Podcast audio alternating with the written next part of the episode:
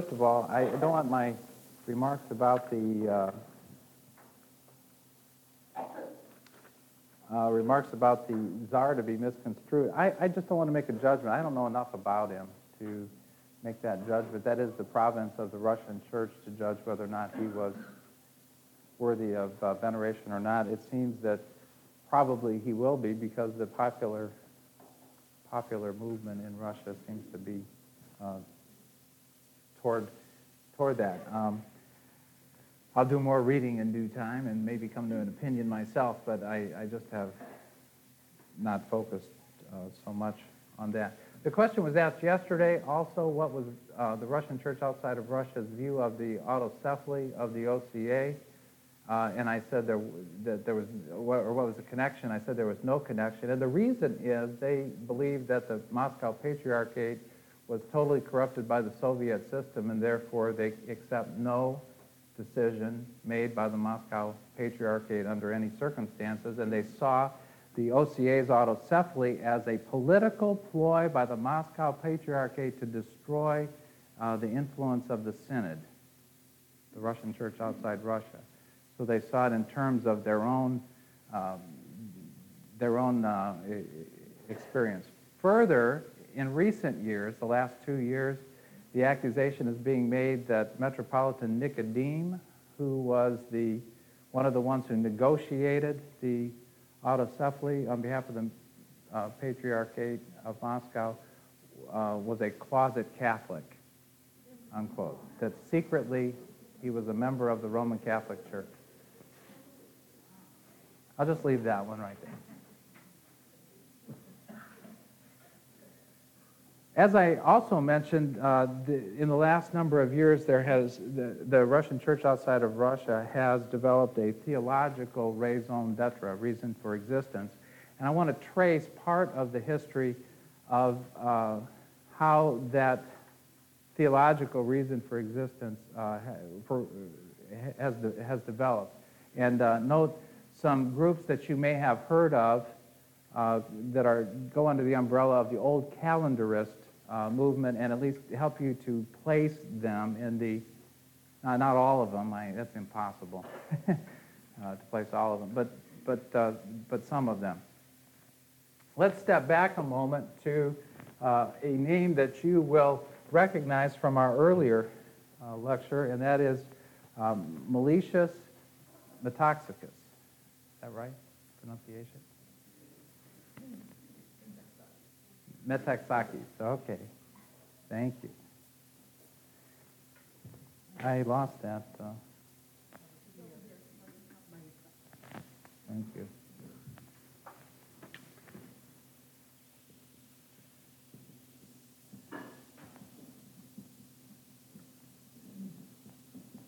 In 1920, the uh, Ecumenical Patriarchate issued a uh, call to the churches of Christ, wherever they may be, uh, to uh, form a, uh, an organization or a league for discussion of uh, a number of issues to in, in, improve the communication between the churches, and the goal was expressed that uh, ultimately a uh, union could be had between all of, all of the uh, churches of Christ. And in fact, that encyclical of 1920 of the Ecumenical Patriarchate is uh, even cited by the World Council of Churches as being the um, document that spurred the uh, gathering together of the various, um, uh, various churches and is a part of the overall ecumenical movement.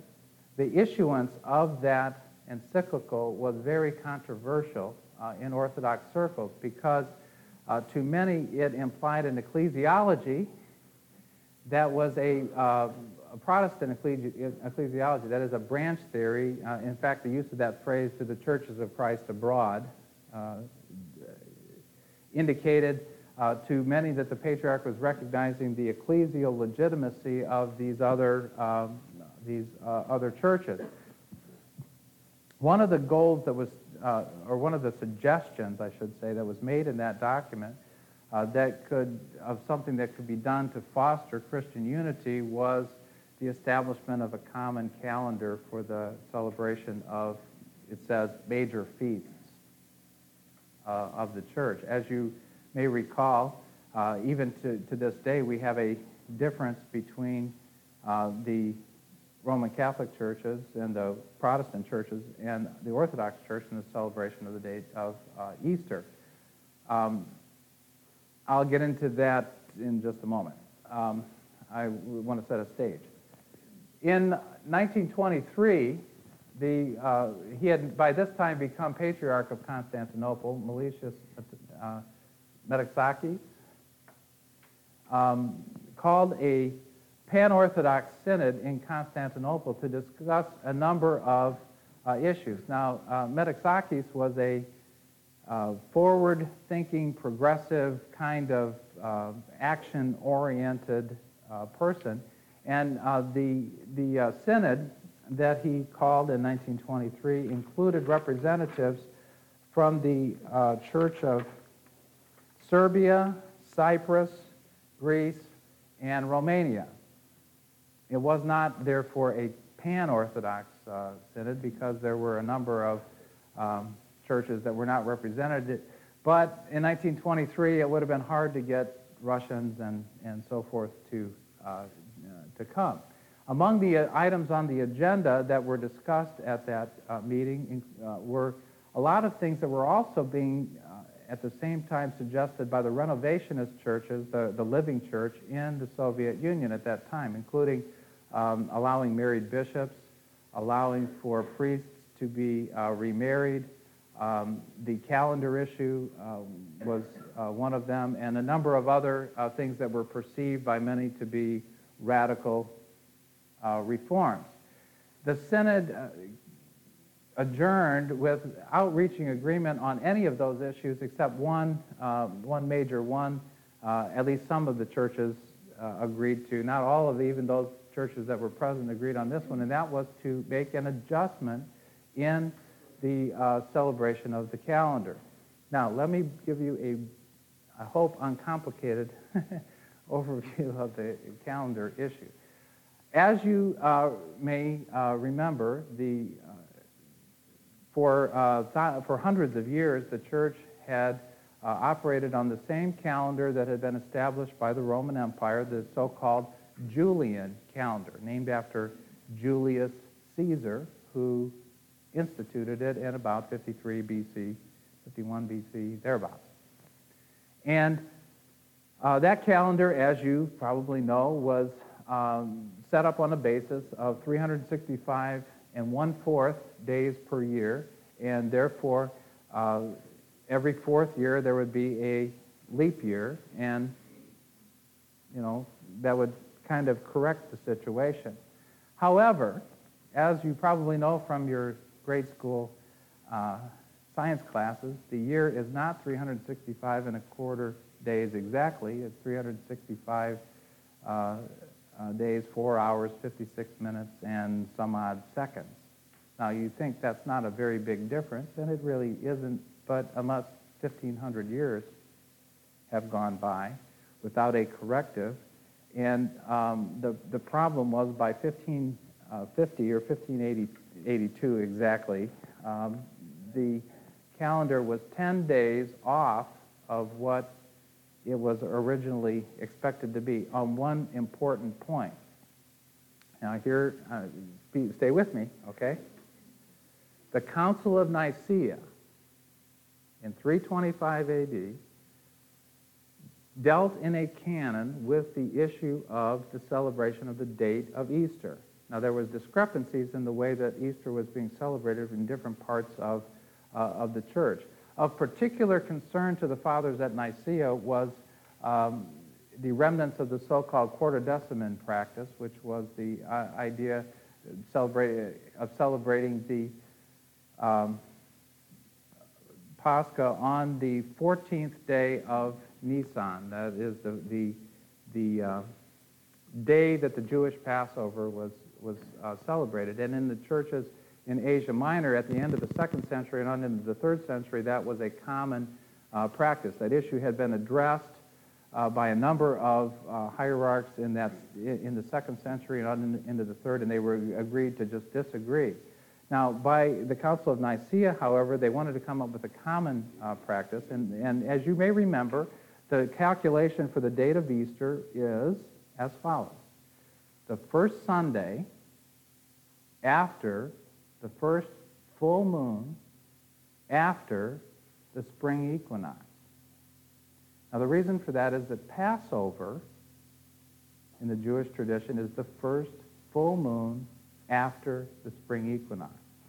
Therefore, Jesus was crucified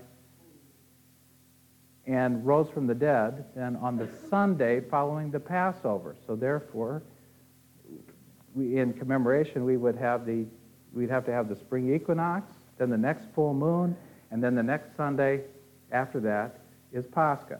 Are you with me so far?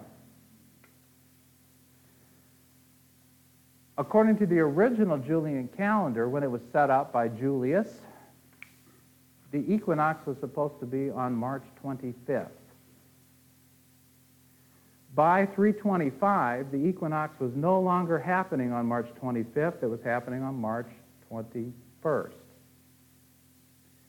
Therefore, in the canon of the Council of Nicaea, it says that Easter is to be celebrated on the first Sunday after the first full moon, after March 21st, the vernal equinox, and not with the Jews.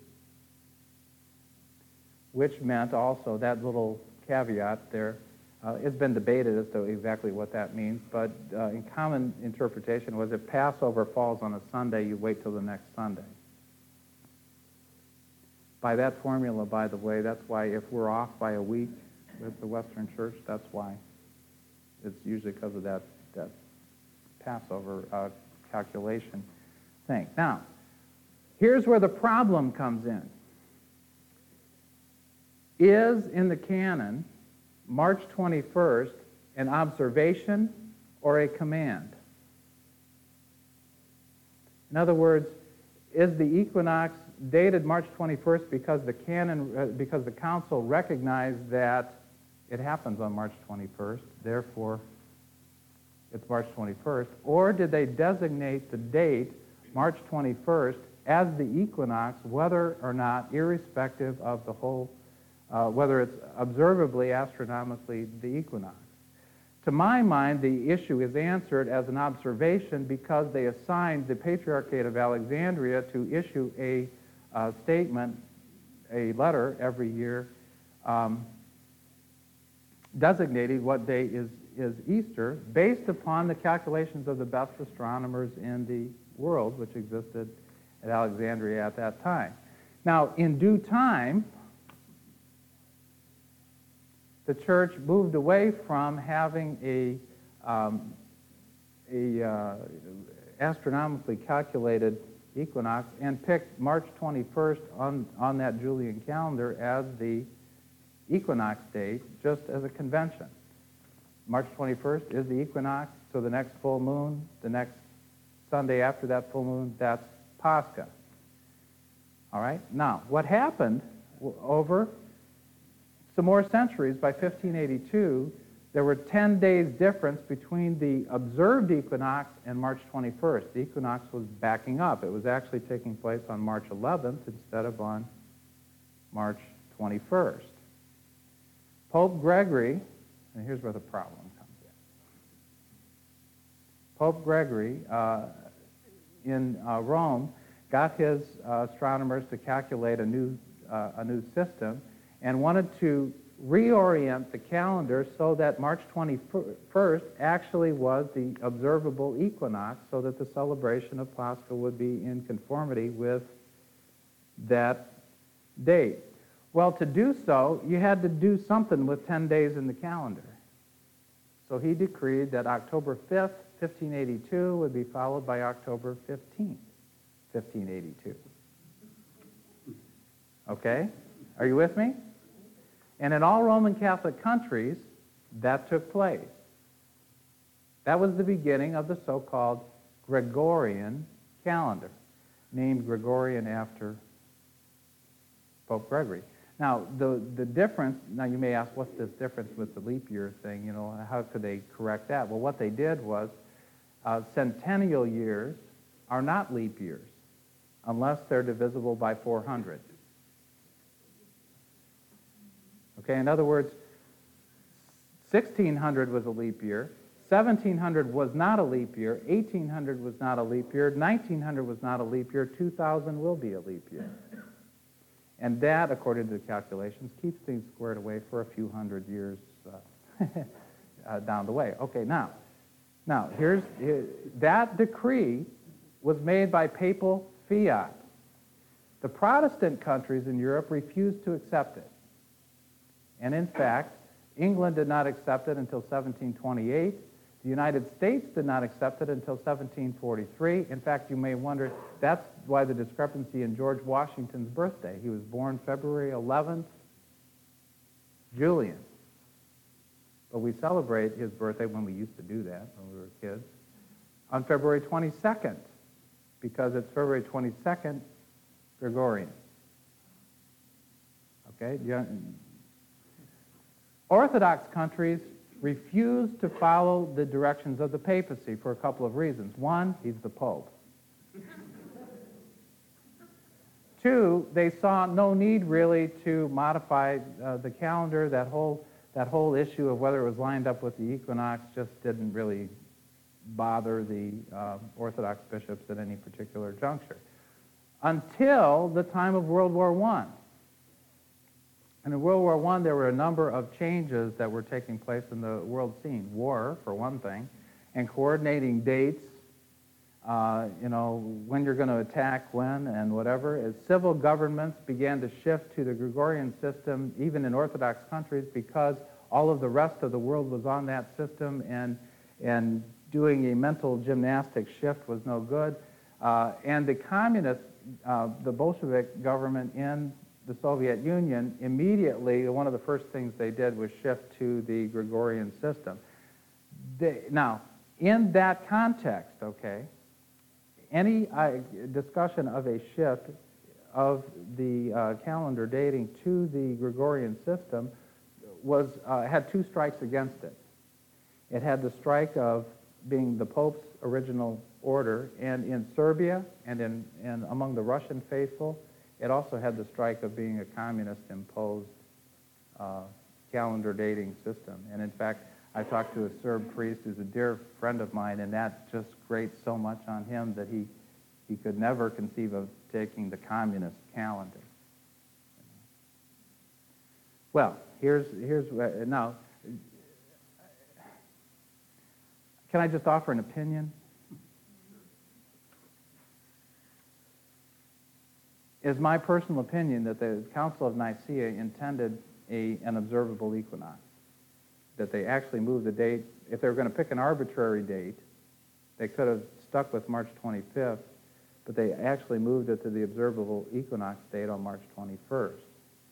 The assignment, as I said, of the, the uh, responsibility to the Patriarch of Alexandria with his astronomers seems to be to make, to make sense. And in fact, one might argue that according to the Council of Nicaea, now listen carefully, the date of the equinox is actually the real March 21st. You understand what I'm saying?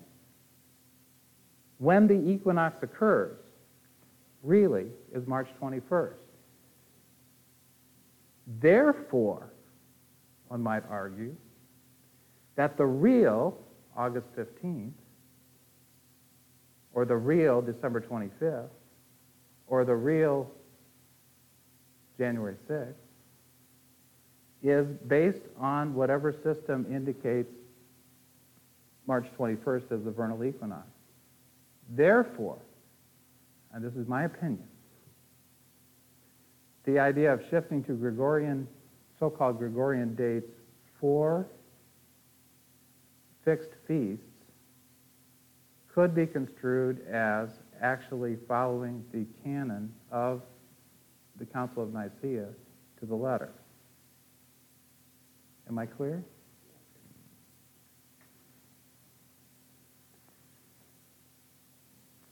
Now, the problem was, the problem was in 1923, of course, that uh, uh, a number of the churches didn't, first of all, didn't feel the compunction, the necessity to move those uh, dates, especially with regard to Pascha. And in fact, what the Synod decided to do was to leave the Pascha calculation exactly the way it had been for, you know, centuries and centuries. Um, but a number of the churches, including the Patriarchates of Antioch, uh, Romania, Greece, the, uh, the Church of Greece uh, in particular, uh, shifted their fixed dates to coincide with the Gregorian dates. In other words, uh, you know, the date that the rest of the world was using as August 15th was that date. Now, a number of the churches, Serbia, Russia, etc., uh, remained on the Julian system, and that's why there is now 13 days difference between um, the, the uh, date of Christmas, say, that we in, in uh, the Antiochian Archdiocese celebrate on December 25th. The Serbians will be celebrating on January 7th. Now, it isn't that they're celebrating on January 7th. They're really celebrating on December 25th, Julian calendar. You see what I'm getting at there? Okay. The other thing that was criticized was the motivation. A number of um, critics believed that the goal of moving the calendar was a hidden ecumenist agenda. That is, a faulty ecclesiology that was designed to uh, incorporate or to unify the Orthodox Church with all of these heretical uh, churches, whether it's the Protestants or the Catholics or who, whomever it was out there, and that therefore underlying this was not any kind of theological consideration, but rather a, a, uh, uh, a heretical theological agenda. And in fact, that word heretical is, is used. And the heresy is called ecumenism. Sometimes it's called pan-ecumenism because uh, it, it refers to, uh, or the pan-heresy of ecumenism because it is considered to be the mother of all heresies in the, uh, in the modern uh, world. Those that adopt this viewpoint, that it is the pan heresy, look at anything that resembles influence from churches that are outside the Orthodox orbit as being uh, suspect. Uh, everything, of course, from the, the, the, calendar issue, of course, is a major thing, but uh, changes in uh, clerical dress. Uh, some uh, in the United States, in particular, uh, Orthodox clergy have adopted um, different modes of, of dress, sometimes dressing like the Roman Catholic or, or the Lutheran uh, pastors uh, might, rather than uh, wearing the traditional um, cassocks and, and, and, and so forth. And that is seen not just as a cultural adaptation, but as a uh, subtle influence of the ecumenist heresy on the tradition of, of the church. And so groups that reacted to, to uh, this, this change generally look at any kind of compromising situation or any kind of situation that appears to them to be compromising with the world as being a betrayal at some level of uh, the faith. Now, coming out of this, there was a number of groups that refused to accept this, this decision. In Greece itself, there was uh, the development of an old calendarist movement that has, uh, over the years, divided into at least three uh, subdivisions. I say at least because one characteristic that remains constant of all these old calendarist groups is division.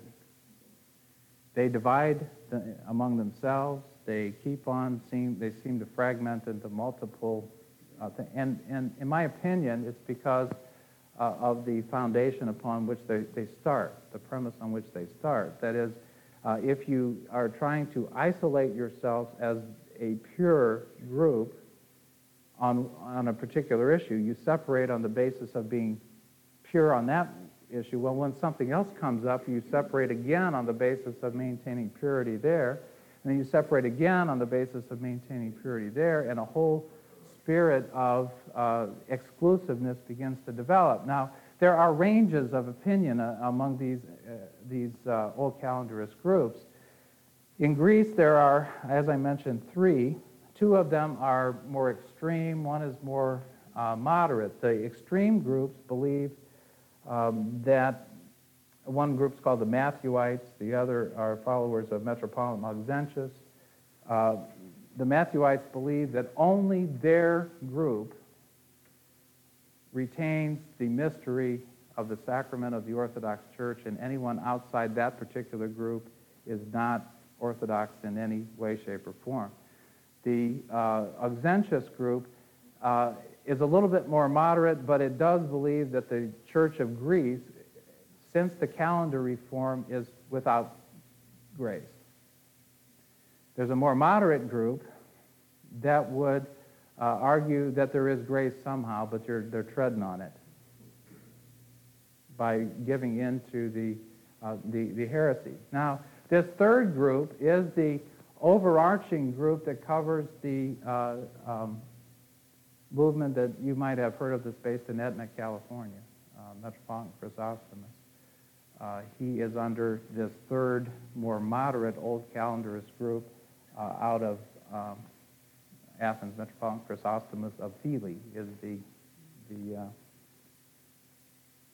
now, this group that I just mentioned is in communion with uh, some other Old Calendarist groups, including the Russian Orthodox Church outside of Russia, which reminds me of Father Mark's question at the break. He wanted me to note that uh, the Russian Orthodox Church outside of Russia uh, worldwide claims 350 churches and parishes, uh, 20 monasteries and convents, one seminary in Jordanville, New York, um, 330 some odd priests, 100 deacons, 100 monks, and 150 nuns. Now, this, uh, this uh, old calendar Greek uh, church, Metropolitan Chrysostomos, uh, is in communion with, uh, it, first of all, the true, can, the, it's called the True Orthodox Church of Greece, Synod in Resistance. There are about 130 parishes uh, worldwide in that group. Also, they're in communion with the true Old Calendar Church of Romania, about 110 churches there in Romania. Um, the Russian Orthodox Church outside of Russia, and also the true Old Calendar uh, Church of Bulgaria. Now, there are a number of other Old Calendarist groups, breakoff groups, some uh, generally, uh, some of them, like, like uh, the one that uh, is under uh, Bishop Pancratius, um, uh, which the Christ the Savior Brotherhood, some of you may be familiar with that, came under a number of years ago as an offshoot of, of these. He was, um, let me, here's the point. Many of these groups are, are led or have clergy that were defrocked in other jurisdictions and and went to those jurisdictions, they do not recognize the defrocking or the suspension because they believe that those churches are, are not any longer having grace, and therefore they uh, set themselves up as having, uh, being the only, the only true Orthodox church or whatever. So you have a difficult canonical situation.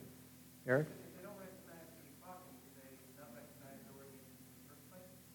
Well, it gets to be um, confusing. Sometimes they will actually rebaptize and reordain uh, people, even people who were baptized in a, an Orthodox church that is in communion, say, with the Patriarchate of Moscow or something like that. They may indeed rebaptize those persons and uh, subsequently uh, reordain. Because if you, if, if following their ecclesiology, they uh, believe that there is no grace in those churches whatsoever. They don't recognize the baptisms even of uh, canonical uh, Orthodox churches. Now, for sure, uh, some of these groups will take people who've been chrismated and require them to be baptized and ordained again. There was a situation a number of years ago where some people who were in one of the AEOM parishes went to an old calendarist uh, Greek uh, group, and those persons had been chrismated and, uh, in the Antiochian Archdiocese and had been ordained clergy in the Antiochian Archdiocese,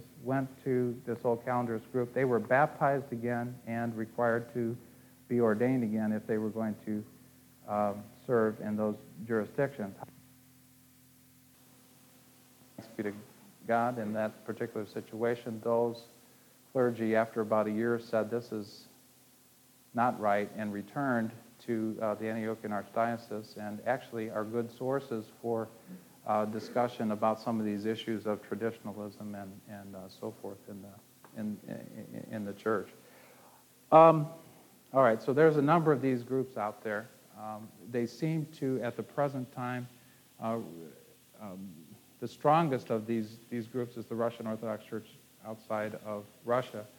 Uh, still, with ROCOR, most of its membership is um, Russian immigrant uh, persons, but there's an increasing number of converts that are finding their way into that, uh, that, that jurisdiction.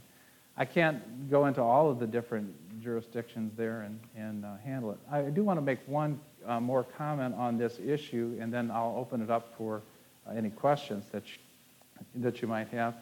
Uh, Yaroslav Pelikan, in a book called The Vindication of Tradition, uh, made a comment that has stuck with me for a number of years. By the way, many of you may know that Yaroslav Pelikan is one of the premier church historians of the 20th century. His uh, History of the Christian Tradition in five volumes is, is uh, monumental. Uh, he was a Lutheran uh, until just a few years ago when he was uh, brought into the Orthodox Church at St. Vladimir's uh, Chapel on the Feast of the Annunciation. I forget which year now, but so I'm quoting an Orthodox Christian now. he said, Tradition is the living faith of our fathers. Traditionalism is the dead faith of the living. Tradition is the living faith of our fathers. Traditionalism is the dead faith of the living. Now, what he was getting at was that there is a, a, uh, a kind of a, uh, of a tradition that, it, that is living, that is empowered with the Holy Spirit, that is the, the, the life of the Holy Spirit in a community and that teaches us and that shapes us and makes us into godly, virtuous people. And that's the tradition that we want to get into the, the midst of the flow. It includes the dogmas and teachings of the church. It includes, includes the worship of the church the, and, and, uh, and, and so forth. What he was saying, however, is that sometimes, uh, but, the, but those traditions in any given age need to be experienced and lived genuinely from, with, from the heart and from within that, uh, uh, the, the experience of the people uh, of God. And that means that there will be differences from culture to culture, differences from age to age, and yet the core is going to be the same. To quote Father Alexander Schmemann again, 1980, Detroit dialogue, he said, and I quote, We must forever change in order to remain the same, unquote. And the idea is that there is a, a, a livingness to the, uh, the, the, tradition, that we can't quite do the same thing uh, today that was done in 19th century Russia and expect to have the transforming power of the Holy Spirit at work uh, in, in, us. Now, that's what the Holy Spirit led to be done in 19th century Russia. But there is a livingness to, to the uh, tradition. The fathers of the church were not afraid to cre- be creative in the power of the Holy Spirit. Now, I want you to, uh, uh, I, I'm off onto opinion, but please St. Athanasius is one of my favorite saints, one of our favorite saints. He influenced our journey, and yet he was not afraid to argue for including a word in the creed that had not been used before in the same sense. That is the word homoousion, that Jesus Christ is of one essence with the Father. And that was a crucial word, right, Father John? Without that word, the faith wouldn't have been uh, preserved. And in fact, the, the argument at the Council of Nicaea wasn't whether he was right in the idea, but whether they should use a word that wasn't in the Bible to express that, that truth. And uh, the council decided that we would go ahead and we would use that, that, that word. And um, as the history of the church goes on, you see even the worship of the church develops from time to time. Hymns are written. We have a saint, St. Romanus the Melodist. Why is he a saint? Because he's a wonderful poet and, and hymn writer, and he added the creative uh, efforts of the, the, inspired by the Holy Spirit to enrich all of us in, in, in the church. St. John of Damascus and uh, his wonderful hymns that are used in the funeral service, for example. That didn't exist in the third century. That was something that, that came out in the, uh, St. John was the eighth, right? Yeah, okay. And, and so the point is, the fathers of the church were, were willing to allow the Holy Spirit to be creative and, and develop in, that, in that, that situation. While I would argue that we must, in, in as full a respect as possible, enter into the experience of the tradition of the church, we can't be afraid to allow the Holy Spirit to do a new thing in a new place, in a new age, and to express his will in a unique fashion here in America or wherever the, the, the faith is going to be. If we just take rotely what was done in another age, we will end up in failure. We will end up being simply uh, just a museum piece, having a form of godliness but lacking the power. Now, on the other hand, you don't throw out the forms just to charismatically get the power. You have to somehow come up with a creative tension in which the Holy Spirit uses the traditional forms that, that we've been given and shapes us and molds us and leads us on. Now, it is dangerous sometimes for converts like me to stand up and want to try to, you know, I mean, the, Father John alluded to it the other day when we were first brought into Orthodoxy. Some of us had an agenda. we want to change this, that, and this, and that, the other thing. And again, I hearken back to dear Father Alexander. I, I, it's probably coming clear to you how much influence he did have on us. but he said, he told us uh, that, that when, you, when we get in the church, until we're 60 years old, he said, kiss everything in sight.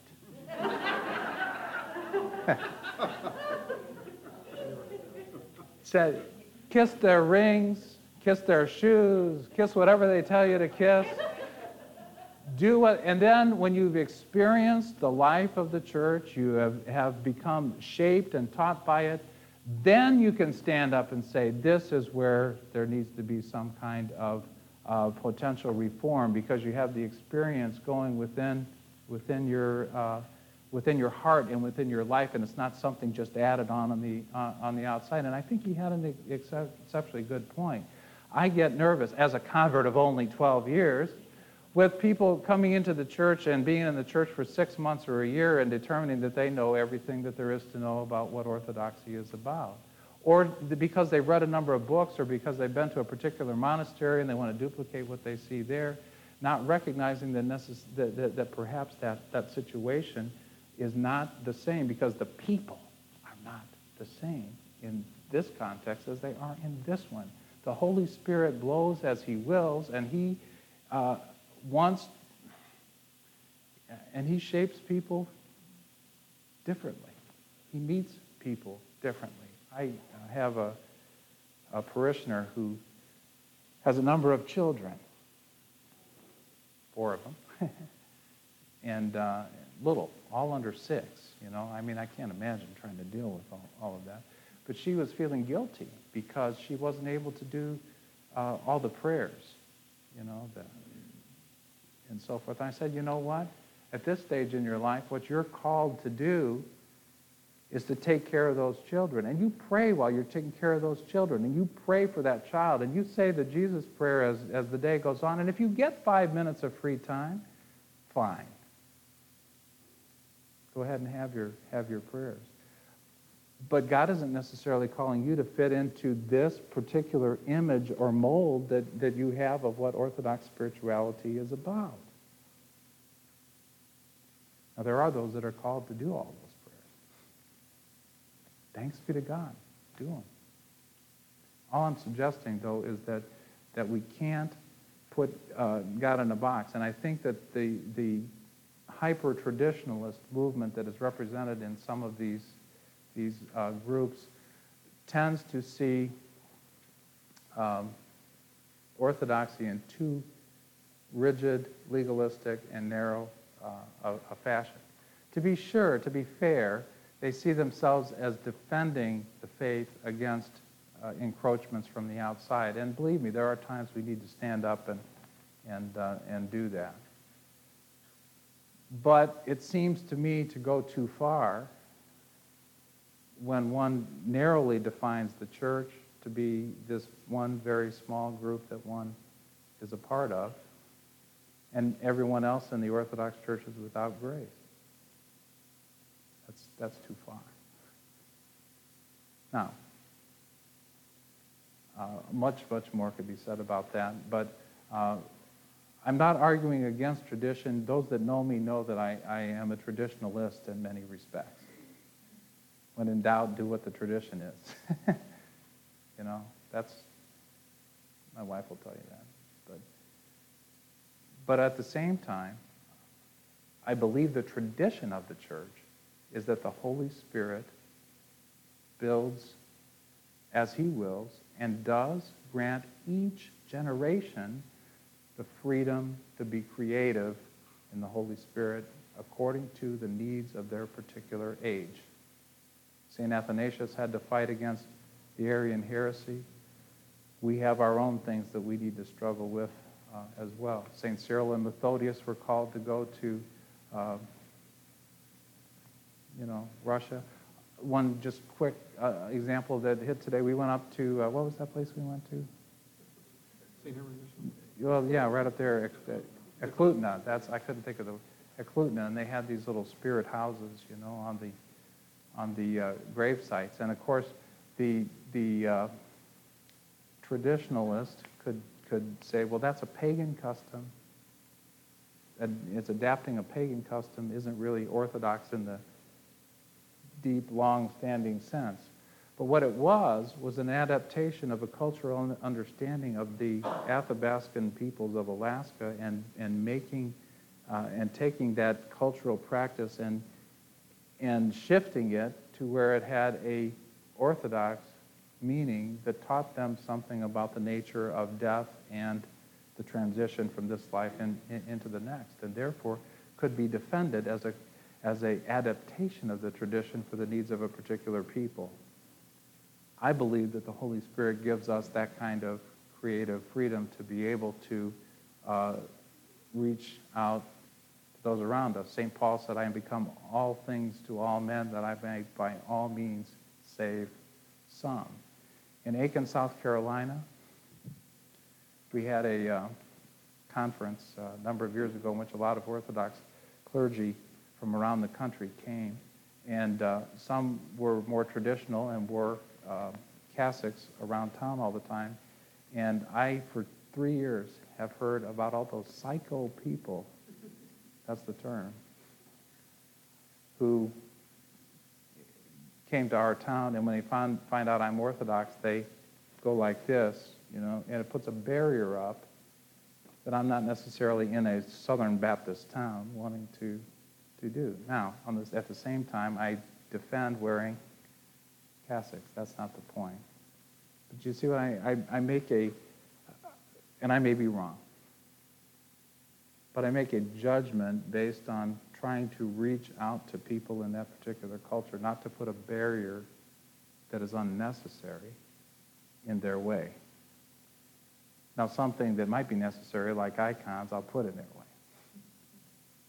But what I wear is immaterial in some respects to me. I may be wrong, maybe going to hell. Pray for me. Any questions?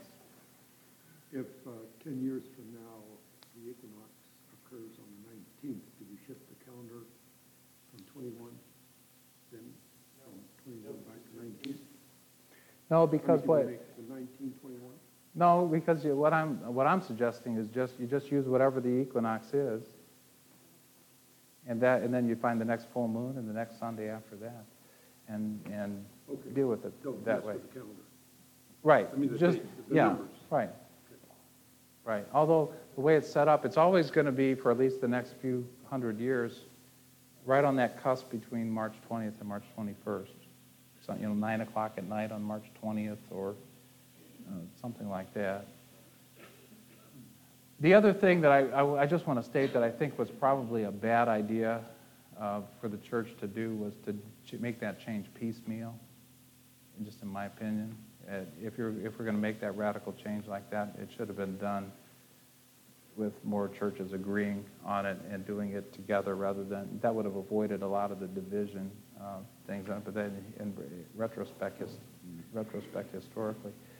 But uh, in any event, I could deal with the whole calendar issue at some length. As some of you, I do have a tape floating around somewhere on, on the calendar issue. I think Don has it, if you want to listen to that sometime. Don, you have a question? What should be our attitude toward these groups? Love.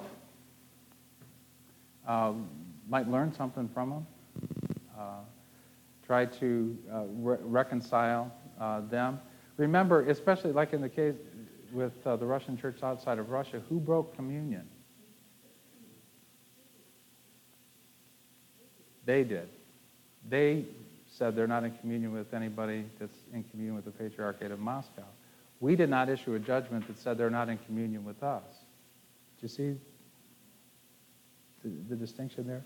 So I'm saying, I would say we could learn things from them. We should treat them uh, with love. We should try to look for ways of, of uh, reconciliation. I'm not real optimistic.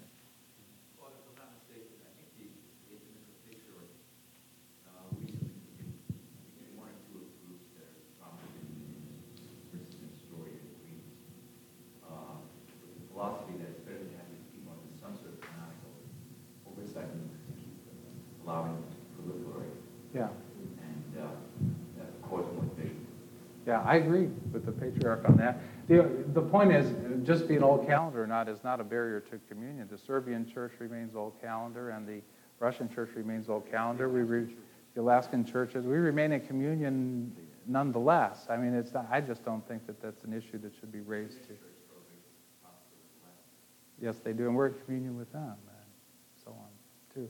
I mean, this is an issue that does need to get resolved, and perhaps if we ever have the Pan-Orthodox Synod that has been talked about for 75 years or so, uh, ever meet, we will we'll resolve some of these issues, but I'm not holding my breath on that either. Other questions? Yeah. Does anybody ever call the old calendar, the apostolic calendar, since ten days were taken off? They, well, they call it the church's calendar.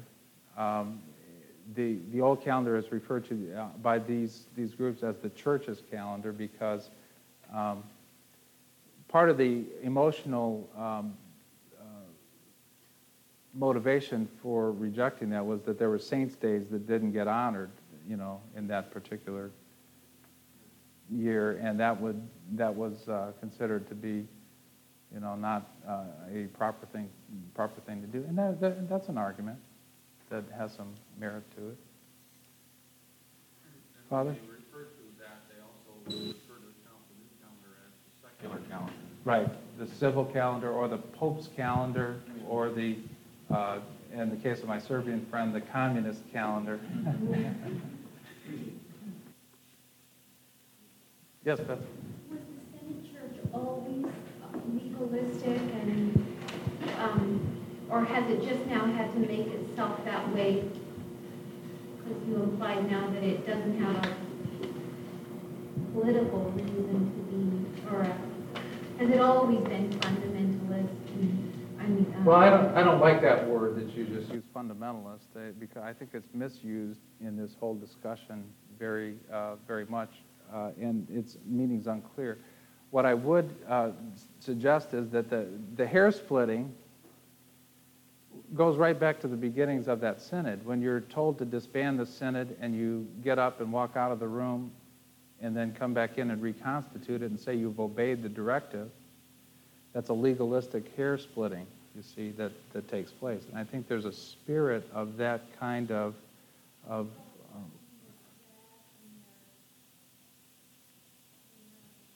well, part of that, part of that too is, is the view that, that the Orthodox tradition is a whole, that whatever was um,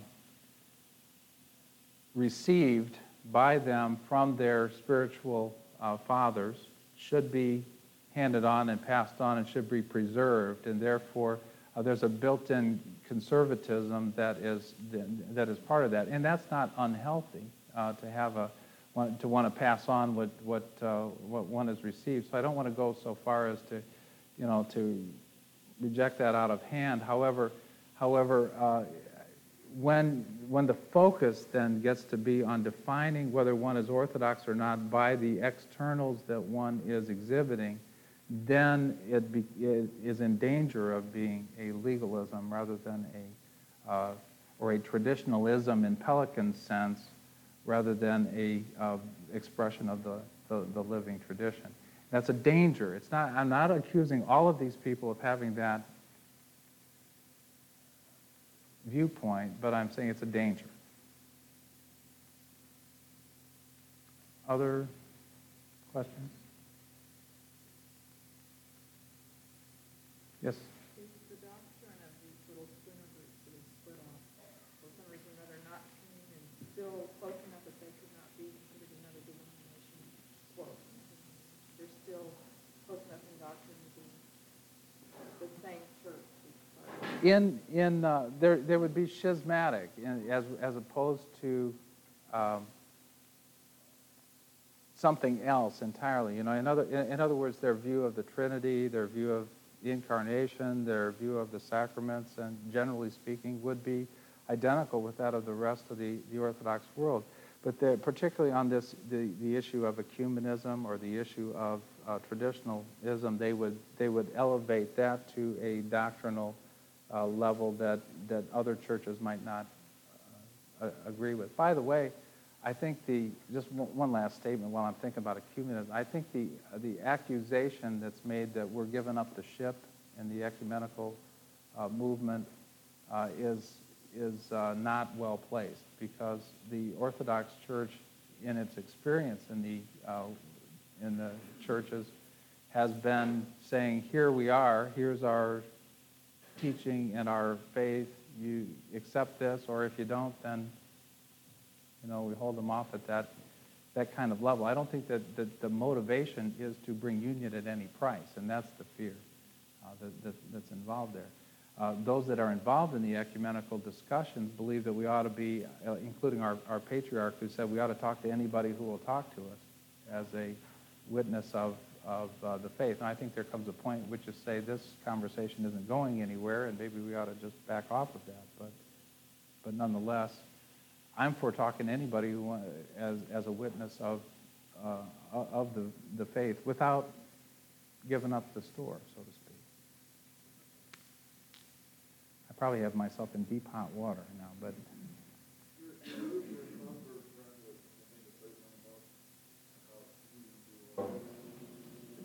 Change a lot of things, or having the ability to change a lot of things I guess I don't see where the limit is on that. I mean, are we gonna change the creed, or are we gonna, I mean, what, where, where do we put the line here? If he, that, in your opinion, is favorable to his, so I'm asking you, where do you put the limit? I mean, how do you, you say, okay, we have the creed, but hey, maybe the Holy Spirit's working different now, we can do it different now. I don't understand how you could, how, where are you gonna, where you gonna draw the line once you, once you open that box?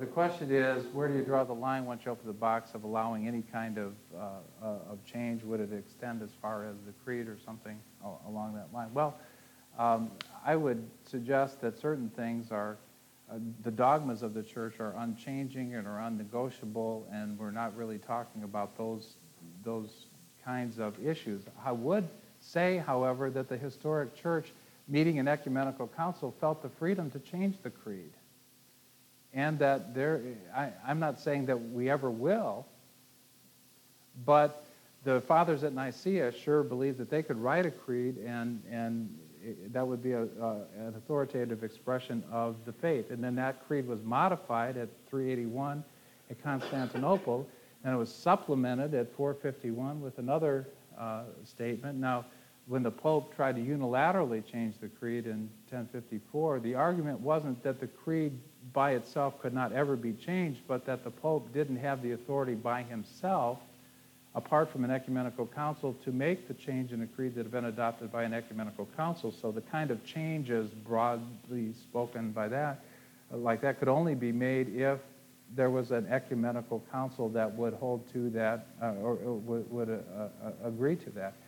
Uh, and I would hold that Orthodox ecclesiology uh, would state that we didn't finally end in 787 any discussion about any kind of doctrinal issues that theoretically speaking, even though we haven't had an ecumenical council in a thousand years, we could open up, say, even the issue of ecclesiology and talk about what that, uh, what that would mean and how that would be uh, pressed out and come to a decision led by the power of the Holy Spirit that would not be a rejection of what took place before, but a living continuation of the same spirit in the, uh, in, in the church.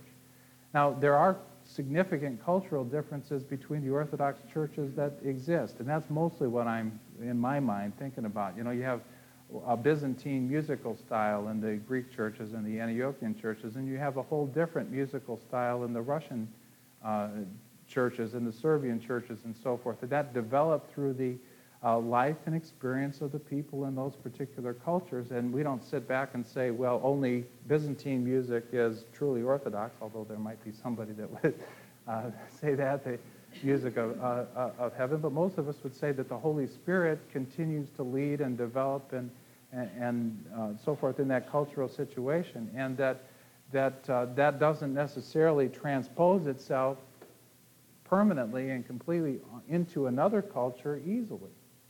You have to, you know, that's why the, our church has always had vernacular language liturgies, where we, we bring the, language, the liturgy in the language of, of the people, and it becomes an expression of, of, of them. And I suspect that uh, in the United States and Canada, over 300 or 400 years, there will develop a whole body of cultural experience and expression that is of Orthodox people living on this continent that has that kind of, uh, you know, that is expression of our experience, as was in Russia after 400 or 500 years. I, I have not a clue about uh, what that, but I'm just saying that the freedom for that to take place should happen, and we just can't limit ourselves to doing only the music that was done in Constantinople in the 11th century.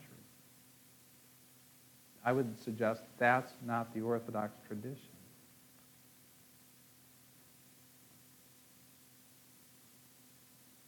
We're down to the end here in time. Uh, any last question? If not, if you think of some others, write them out. We have tomorrow evening to try to deal with them. I want to say how much of a privilege and a joy it's been for me to be with you. I hope I haven't totally confused you. I hope you've learned something. You don't have to agree with me on anything, but uh, pray for me, and God will bless his holy church.